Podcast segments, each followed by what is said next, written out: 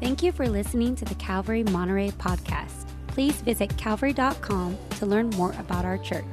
And visit nateholdridge.com for additional Bible teaching from our lead pastor, Nate Holdridge. Teaching today is our lead pastor, Nate Holdridge. All right, today we're going to be in uh, Colossians chapter 3. If you'd like to turn there in your Bibles, Colossians chapter 3. We have been uh, in a series which is atypical for us. Normally, we're just expositing through a book of the Bible, and we will get into the book of Habakkuk in a couple of weeks. But we've taken a little break so that we could think about this subject of work, the theology of work, in a series I've called Wholehearted Work, which the title comes from the passage that we're going to actually read uh, today. In our first study, we thought about why work matters. Why does it matter to God? What is good about work? How does God intersect with our workplace? And then in our second study, we thought about why work is hard. Uh, why is it that sometimes the work of our hands can be frustrating? There, we feel limited. Why is it hard?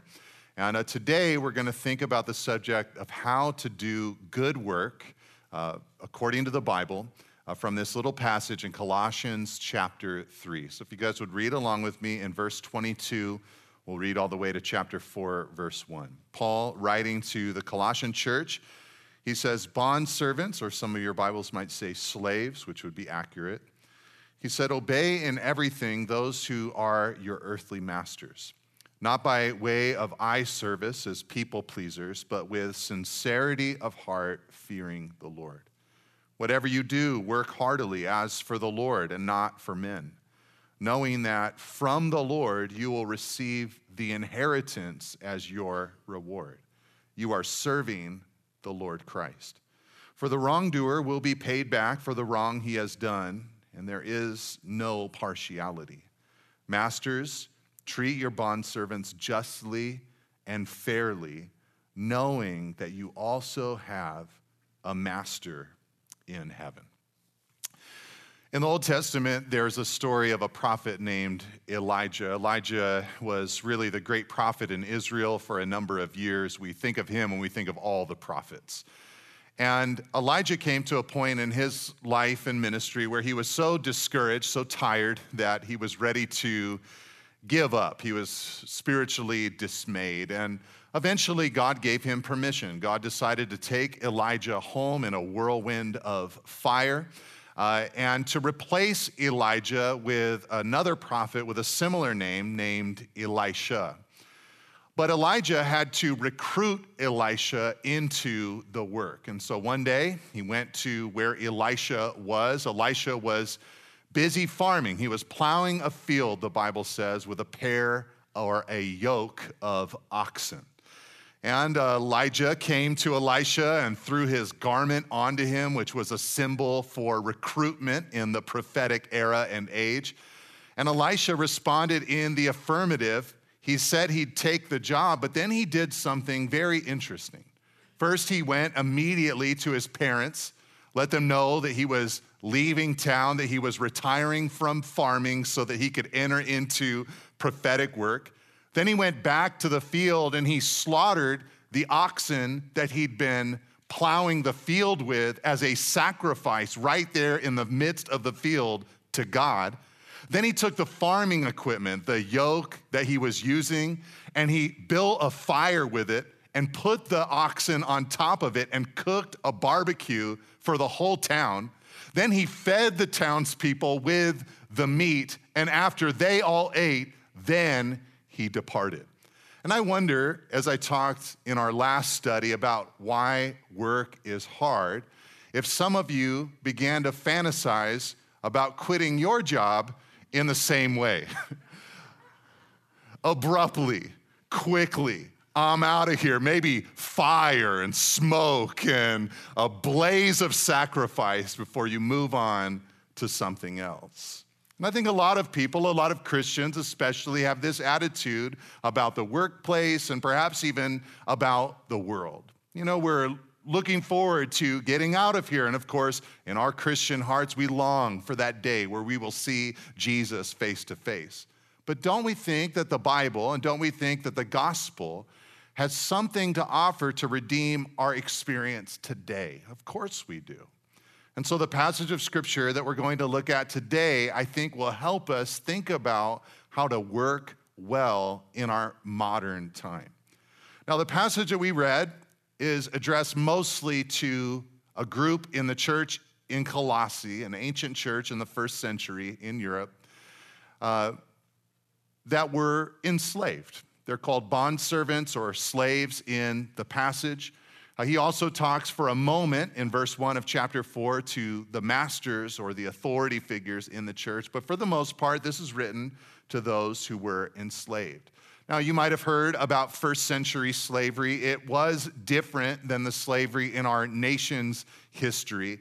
Uh, it was similar in some ways to indentured servitude, but I don't want you to get the idea that because it wasn't as brutal as our own nation's histories form of slavery that it was somehow easy. It wasn't. It was an abomination. It was something that the gospel message that Paul and Peter and James and John and the early church preached would eventually topple over. The ideology of the gospel would destroy the concept of slavery in that Roman Empire in just a few hundred years' time. But as Paul encouraged or exhorted or instructed these slaves, what he said to them can stand as great and incredible lessons for us because, to put it succinctly, if it's true for them in their situation and condition, then in our situation, which is far better, uh, it is even more true than it would have been in the era that we are in. Uh, so, what does the passage show us about how to do good work. Well, I want to show you three things today, and the first one is really simple. The first way that this passage tells us how to do good work is by working for your master in heaven. Number one, by working for your master in heaven. This concept is scattered through the whole paragraph that we just read together. And I want you to look at your Bibles again in your hands so that you can see this. In verse 22, Paul starts by telling the bondservants to fear the Lord instead of their earthly masters. So they have these bosses right there in front of them that they can see, but they're to operate and live in the fear of God who they cannot see instead of the fear of these earthly masters. Now, the fear of God is a concept that means to revere God or to stand in awe of God, to be in reverence of God, to think of God as awesome and holy and majestic, and if I could say it like this, to be terrified of life contrary to God. That's a little bit of the fear of the Lord. So Paul said to operate that way. Then in verse 23, he doubled down on that concept and told us that we should work for the Lord and not for men. And then in verse 24, he went on to say that we should see our work as a way that we are serving the Lord Christ. And then finally, in verse 1 of chapter 4, he talked to the authority figures in the congregation and said, Hey, remember, you have a master in heaven that you will report to one day. Now, when we talked about or thought about why work matters, one of the reasons that we said that work matters is because it's a way for us to express Jesus' kingdom. You know, when Jesus came, he brought with him the kingdom of God. And when you believe in Jesus, you become part of that kingdom. Now, our king in heaven is asking us to image him here, on earth. We are meant to be representatives of a far away kingdom. We are subjects of King Jesus. So we thought about how our work is a way that we can live out Jesus' kingship and authority in our lives. And here in this passage, Paul codifies that message. Rather than seeing ourselves as doing our work for our earthly leaders, employers, and, and, and authorities, we have to believe that we are doing our work for King Jesus. Now, some of you might hear all of this and you might think to yourself, you know, this sounds really nice. I think tomorrow morning I'm going to go into work and I'm going to let them know I'm out of here because I'm working for King Jesus. But of course, none of these bondservants or slaves had that option. They were stuck where they were. They weren't going to stop working for their earthly masters, but they were going to start working through their earthly masters as a way to serve King Jesus. None of us, uh, as a result of this sermon, more than likely, will decide tomorrow to stop working for our earthly employers, but to work through them, to see an authority beyond them, behind them, above them that we are serving our master in heaven, King Jesus. Now, I want you to see what's happening here. You know, the Bible speaks of Jesus as the Redeemer, right? He comes to buy out that which was enslaved and broken, and he redeems it. He takes things that were dead and makes them alive. He takes that which those that cannot see and gives them sight. He's the great Redeemer. And here, Christ is being presented as the Redeemer, not only of our spiritual being, our inner person, not only of our future with Him, our eternal life, but our right here, right now, actual, tangible, physical lives, including our work. You see, when God first created man, as we thought about in Genesis chapter 1 and 2, He put man in the garden to tend it and keep it. It was a beautiful way for him to enjoy God's creation to live before God. His work was a way to worship. But when sin came into our planet, it marred our relationship with God, and work lost its divine touch. Man no longer worked as a form of worship, but as a form of survival. But when Jesus comes into your life, he begins to redeem that original purpose so that now, just as Adam worked in the garden as a way to enjoy and celebrate and be devoted unto God, so we can work with a semblance of that same spirit. Will our work be perfect like Adam's was before sin entered the world? No way. But can it be done for the name of Jesus? Can it be done in the name of Jesus? Yes. And I think this brings life back into even the most mundane or frustrating work experiences. Now, one of the beautiful byproducts, and I want to mention two, that comes from seeing work this way is that it helps us with a temptation that a lot of us feel in our work. Some of you might not feel this temptation, but many of us feel the temptation to get a big portion of our identity, our meaning, our purpose, who we are from what we do, from our work. And this concept here helps with that temptation that persists in our lives. I don't know if you remember uh, year, a few years ago, there was a truck commercial. There's lots of truck commercials that are like this, lots of commercials in general that are like this. But it was a truck commercial and it was real short. It was just a guy at a backyard barbecue. And everybody's hanging out, having a good time. He's kind of a rugged looking guy. And somebody comes up to him and says, What do you do? You know, kind of just making small, ch- small talk. The, the, the expected answer is, Oh, I'm a dentist, or I'm a lawyer, or I'm a doctor, or what, you know, whatever. But instead of thinking about his career, his mind began to flash to all of these great adventures that he had gone on with, of course, his truck. And so he's thinking about going camping and going fishing and going rock climbing and all of these different things that he's thinking about. The, the implication is I'm not my job, I am these interests, I am this lifestyle, a lifestyle which conveniently the truck company would sell you a little bit of if you would just buy their truck.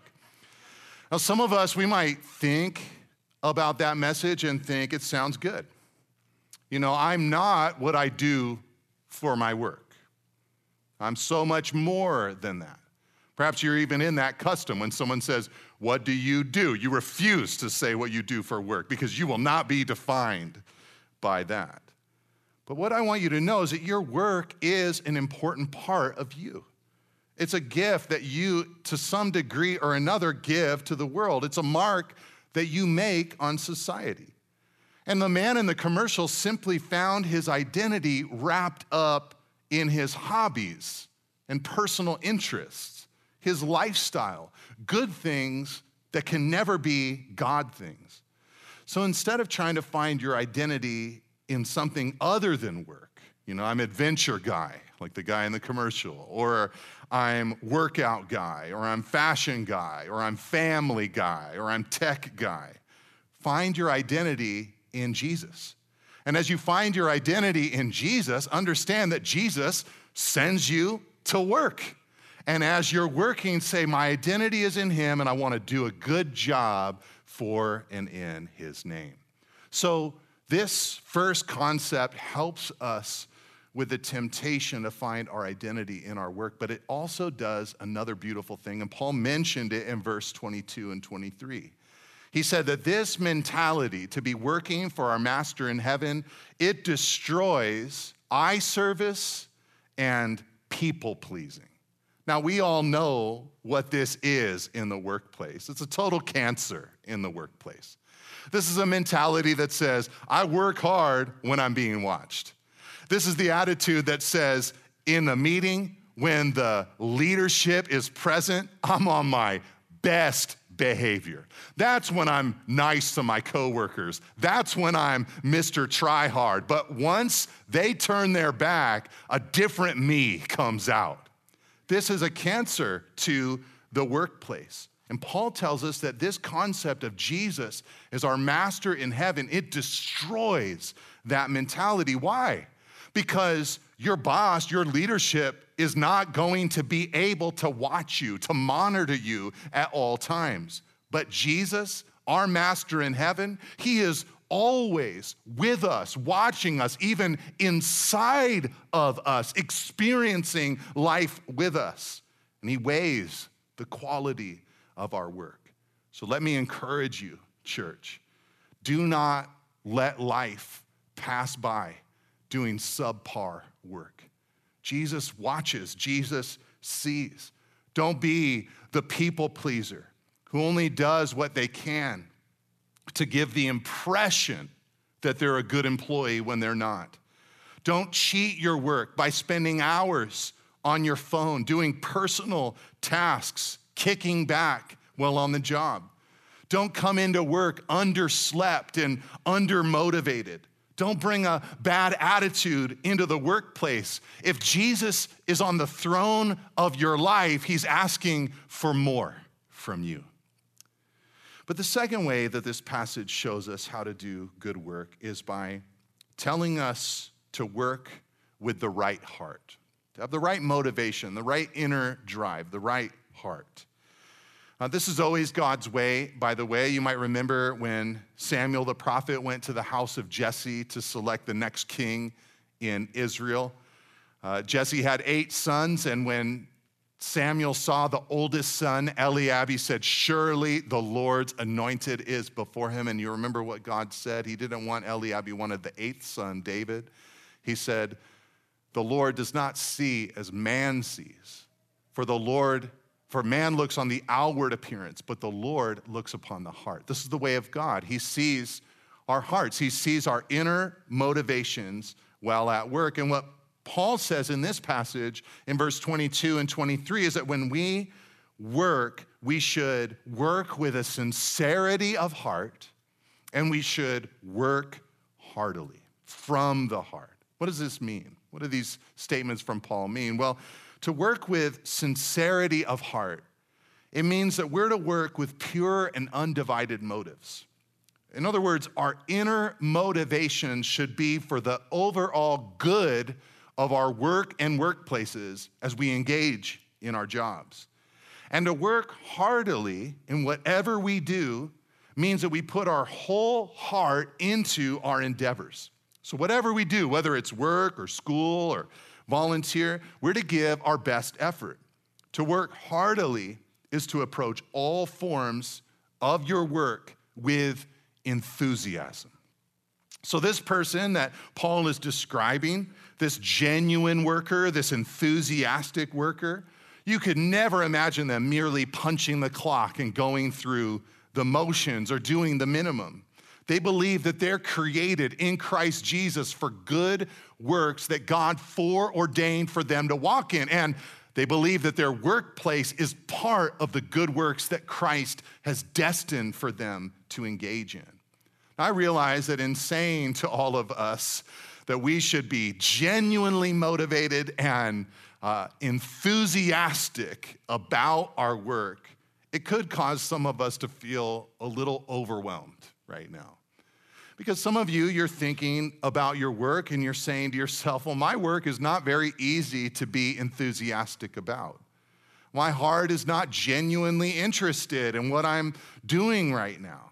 Now, the first thing that I said today, that we're to work for our master in heaven, that should help that a little bit, right? Because you're doing it for Jesus. So that should help the motivation of your heart. But I would also prescribe to you a truth from Jesus' words in the Sermon on the Mount. There, while talking about money or treasure, Jesus said, Where your treasure is, there will your heart be also. Now, in the context, Jesus was talking about money. He said, Don't store up for yourselves treasures on earth, but treasures in heaven, because where your treasure is, there will your heart be also. But my encouragement based on this verse, especially if you're saying to yourself, I have a hard time being motivated in my work, enthusiastic for my work.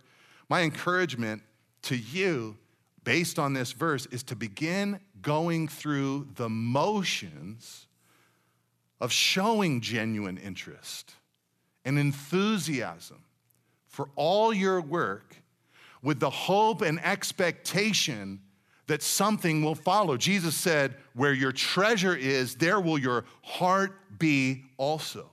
So my hope is is that you go through the motions, the emotions will follow. That God will unlock that in your heart and life and soon your work will be a place of sincere joy and real passion. Now, this whole attitude that Paul holds out of sincerity of heart and enthusiasm in the workplace, this is actually really helpful counsel and instruction from God's word because if you think about it, this is one of the most significant keys to advancing in your work. Someone who is disinterested or disengaged in their work is usually not the first choice for promotion or advancement or new opportunities. You know, lots of leaders are not even really looking for people with the aptitude for a certain job because so often in various lines of work, the aptitude can be taught, learned, trained, and has to continually be relearned and retrained as the years go on and as technology develops. But what they're looking for is attitude an attitude of enthusiasm and excitement and interest in the place of work, and it's hard to find. Without a sincere heart and genuine enthusiasm, advancement is hard to come by, but with it, doors begin to open. Now, at this point, some of you might be wondering how can I cultivate that kind of inner drive? I mean, am I just supposed to flip a switch tomorrow morning and just try to be different? I, I don't think it's going to last very long, Nate. I don't think I'm going to be able to be all that different. Maybe for five minutes or for 10 minutes or maybe the first hour of my workday, but I'll probably just lapse into all of my old patterns. So, is there a way for the inner part of me to be changed and transformed? I'm so glad you asked. Because the Bible teaches us that as Christians, when you become a believer, you're born again and the Spirit of God begins to reside inside of you. And that as you walk in the Spirit, you will not fulfill the lust of the flesh, but the fruit of the Spirit will begin to come out of your life. The Bible teaches that as you behold, as in a glass or a mirror, the glory of the Lord, as you spend time, in other words, with Jesus, you'll be transformed into the same image by the Spirit of the Lord. So think about this with me. What are some of the ways that God has prescribed for us to enjoy and to spend time in His presence?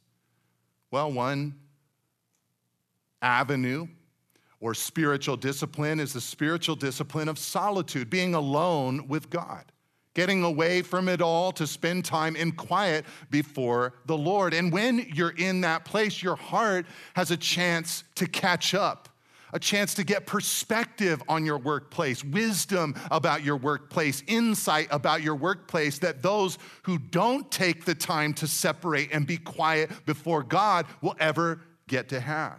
So, solitude will make you a better worker than those who never take time to slow down and think problems through and become calm by the Spirit.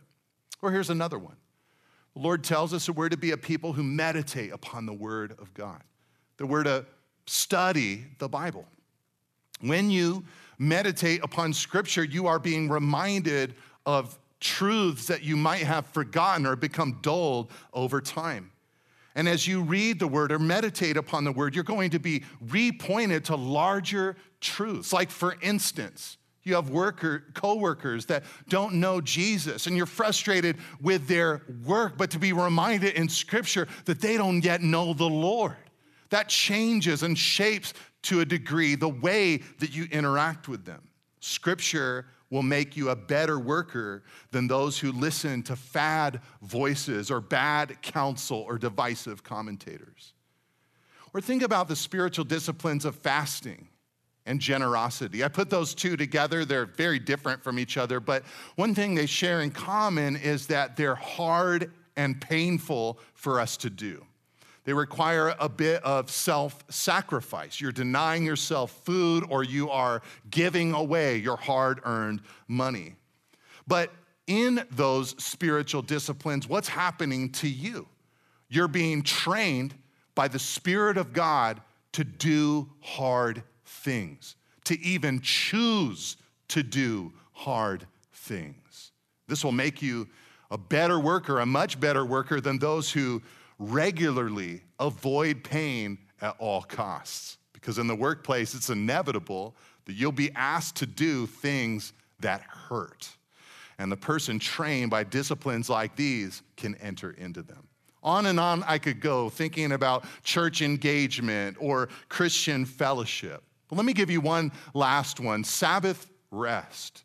And when you take a day each week to rest before God, to quiet yourself before God, to enjoy His creation and key relationships, what happens is you become energized for the week to come. I believe that Sabbath rest will make you a better worker than those who live for the weekend, go hard all weekend, and use the work week as a time to recover from what they just did last weekend. So, the spiritual disciplines, these ways of spending time in God's presence, they all help our heart, our internal person, which in turn helps our work. So, this will help us work with the right heart. Okay, let me conclude with one last thing, though. The final way that this passage tells us how to do good work is by working for the ultimate reward. Working for the ultimate reward. Now, to make this point, I have to impress on you how shocking what Paul said to these slaves was. As slaves, they did not expect to receive an inheritance in the households that they were in. There was no inheritance coming. That was not a right of theirs. It was not an expectation or even a hope of theirs. But here, in talking to these bondservants, Paul said, that they needed to know that from the Lord they would, verse 24, receive the inheritance as their reward. In other words, the gospel had so worked in the lives of these slaves that the blood of Jesus had taken these people that were far off and brought them near into the very family of God. They had become, the Bible says, co heirs with the Son of God, Jesus Christ so that whatever is coming to Christ was coming to them. They, and we, if we believe in Jesus, will receive the inheritance of Christ because his blood has brought us into that family. And Paul gave the flip side of this joyous truth with the sobering one.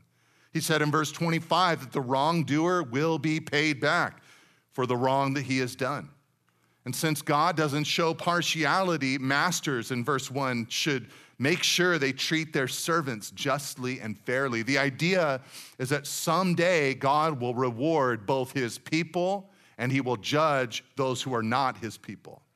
All Christians, both those in authority and those who aren't, should work as if they will give an account of their lives to God. So we talked earlier about how we should see a employer behind uh, the employer, a, a, boss behind the boss, a master behind the, ba- the, the master. We should also see a paycheck behind the paycheck. There's what we're tangibly paid, and then there's the inheritance that we receive in Christ forever. And this word from Paul would have served as a word of comfort to beleaguered, beaten up, and hopeless slaves in that Colossian church. One day, they were told, Christ would come and then they would get their long awaited reward. I think that this ultimate and future inheritance or reward should help motivate us to re- reverse engineer our lives today. You know, last week, Pastor Manny taught for me. I'm very thankful for that. And he taught from Psalm 90. He talked to us about considering the brevity of our lives. And as Manny is prone to do, he had that illustration that he gave to all of us, didn't he? The little measuring tape that he gave to every single person on the way in. It had 102 centimeters on it, and he said, let's use those 102 centimeters as a visual representation of the amount of time that we have here on earth. And since our lifespans are not generally 102 years, he said, if you're older than 80, you can disregard this, but if you're younger than 80, then cut it off at the 80 centimeter mark to symbolize how much time you have left, and then take your birthday and cut that off. And a good friend of mine who is 78 years old, he complained to me afterwards. He said, All I had was two centimeters. It's the most depressing message I ever heard in my life. He said, Well, I hope you have many more than two centimeters. But in thinking of those concepts, we should reverse engineer our lives from the end to the beginning. And one way to do, do this is with a stewardship mindset. In other words, whatever God has entrusted to you, whatever ability, or time or money or resources or skill or education, whatever you have, you've got to steward that well until the day Christ comes. If you're a leader, work hard to become a better leader. If you're a parent, work hard to become a better parent. If you're a student, work hard to become a better student. Whatever opportunity is in front of you today, be faithful with it until the day that Christ returns.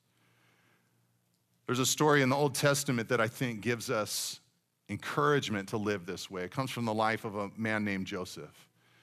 Joseph, as a teenager, was the youngest of a dozen brothers.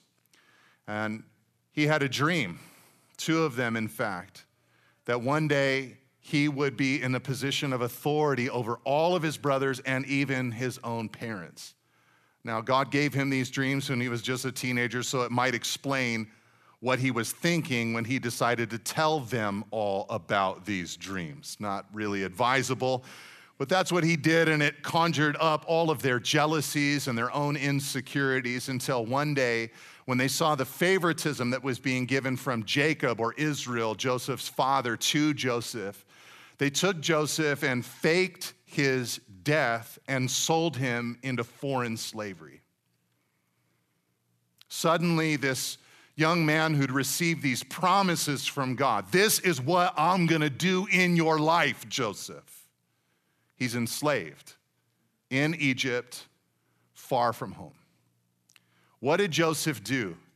Did he sulk? Did he complain? Did he wither? No, he trusted God. And he worked as hard as he could for his new master, a man named Potiphar. It came to the point that Potiphar, the Bible says, didn't even know how much money was in his own bank account. Joseph was in charge of all of it. He would just ask Joseph, Can we afford it? What should we do? What's the next investment? The slave was running all of it. The household of Potiphar was blessed by God because of Joseph's presence and work. Eventually, Potiphar's wife brought a false accusation against Joseph and it unfairly brought him into prison. But what did he do when he was brought to prison? He did the same thing that he did when he was sold into slavery. He served, he worked hard, and eventually, the prisoner, he became the man in charge of the entire prison. Can you imagine that today? Like, hey, this key is the main gate. Here you go. You know, make sure nobody gets out, you know, kind of thing. That was Joseph. He was so faithful and so good at it that one day Pharaoh needed someone to interpret two vivid dreams that he'd received in his sleep. Joseph had interpreted some dreams for prisoners inside the prison, and word came to Pharaoh about the presence of this man in an Egyptian prison. So Joseph was invited into Pharaoh's courts. He, with the help of God, interpreted Pharaoh's dreams and even had wisdom from God as to how to financially and economically apply these dreams. And so Pharaoh promoted him to the second most powerful man in Egypt, which at that time in world history meant that he was the second most powerful man in the world. The slave who had become a prisoner had become a man in a position of great power. And Joseph did this by being a faithful steward of whatever opportunity God put in front of him. I don't think that Joseph was happy about each situation that he found himself in. Oh, sweet, I get to be a slave now. I've always wanted to try that. And then now a prisoner, this is great. I always heard terrible things about prison food. Let's see what it's really like. But instead of wallowing, he prayed and he went to work. And he asked and expected God to use him despite his circumstances. And as he stewarded these opportunities, Joseph was looking forward to the reward of the inheritance that had been promised to him in those dreams. How do I know? How do I know that he never forgot the dreams? How do I know that he'd never disbelieved the dreams? Because when Pharaoh asked Joseph to interpret his two dreams, this is what Joseph said. I quote, he said, The doubling of Pharaoh's dreams means that the thing is fixed by God and God will shortly bring it about. He's saying to Pharaoh, hey, the reason why you had two similar dreams is because that means it's sure. God will do it and he'll shortly bring it about. He didn't say, the doubling of dreams, you say? oh, I know what that means. That means God's messing with you. That means that God will take his sweet, sweet time. I got a couple of dreams 17 years ago. And ever since then, it's been chaos and pandemonium in my life. No, he clung to the promise of God. He believed that God was still working in his life. And we have to have a similar faith if we're going to, to work well, believing that there is a judge who will come and settle all accounts. Take that which is imbalanced and off and wrong and make it right. That's King Jesus.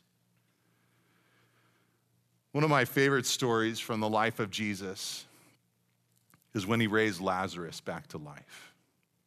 Lazarus was very dead. He'd gone through his funeral already, his burial had already occurred. They'd wrapped grave clothes, linen strips around his body. So when Jesus commanded that they remove the stone from his tomb, Martha, Lazarus' sister, she objected. She said, Lord, he's been in the grave for four days, and by now there is a great stench. She's like, I love my brother, but I really do not want to see my brother right now. But Jesus is the resurrection and the life, so he insisted and out came Lazarus with grave clothes wrangling or unraveling from his body. What was dead is now alive. And my prayer is that this little passage that we thought about today could have a similar effect on your work. You might even think that your work is sucking the life out of you. You might think that there's no life in it. You might even say that your work stinks really bad. But Jesus is the resurrection and the life. He's the great redeemer, and his life can infuse life into what you do every day. So instead of working for human authorities who will inevitably discourage and disappoint us, we understand that we are working for Jesus. Instead of working with impure motives and apathy, we can work with genuine zeal and enthusiasm. And instead of working only for material rewards today, we can work for the eternal inheritance that will come with Christ's return. Now, I'm going to invite Riley to come on up and close us in one last song, but as he comes, I want to ask one last question. What are we to do if we've failed this text? What are we to do if we're caught right now by this passage red handed by a bad work ethic, by failing our workplaces? What are we to do? Well, part of what we're to do is look past ourselves to the bondservant or the slave who did everything that his master required.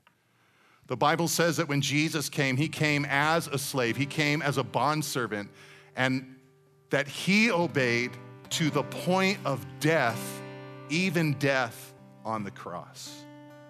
He did this to intervene for us, for a people who were in rebellion against God as their master. Jesus died and now lives so that we can be forgiven of any and all violations against God, the one who made us. So let us be a people who trust Him, receive His forgiveness and grace, accept His grace, and begin again, allowing Him from this point forward to make our workplace into a place that we are responding to His leadership and worshiping Him for who He is. So, would you pray with me and ask God to help you with this?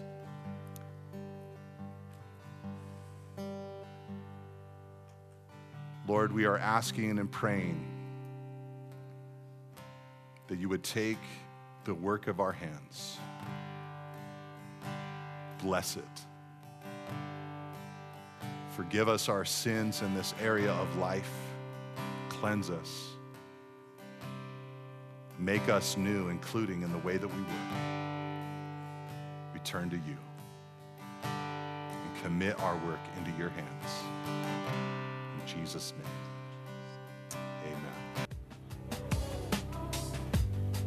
Thank you for listening.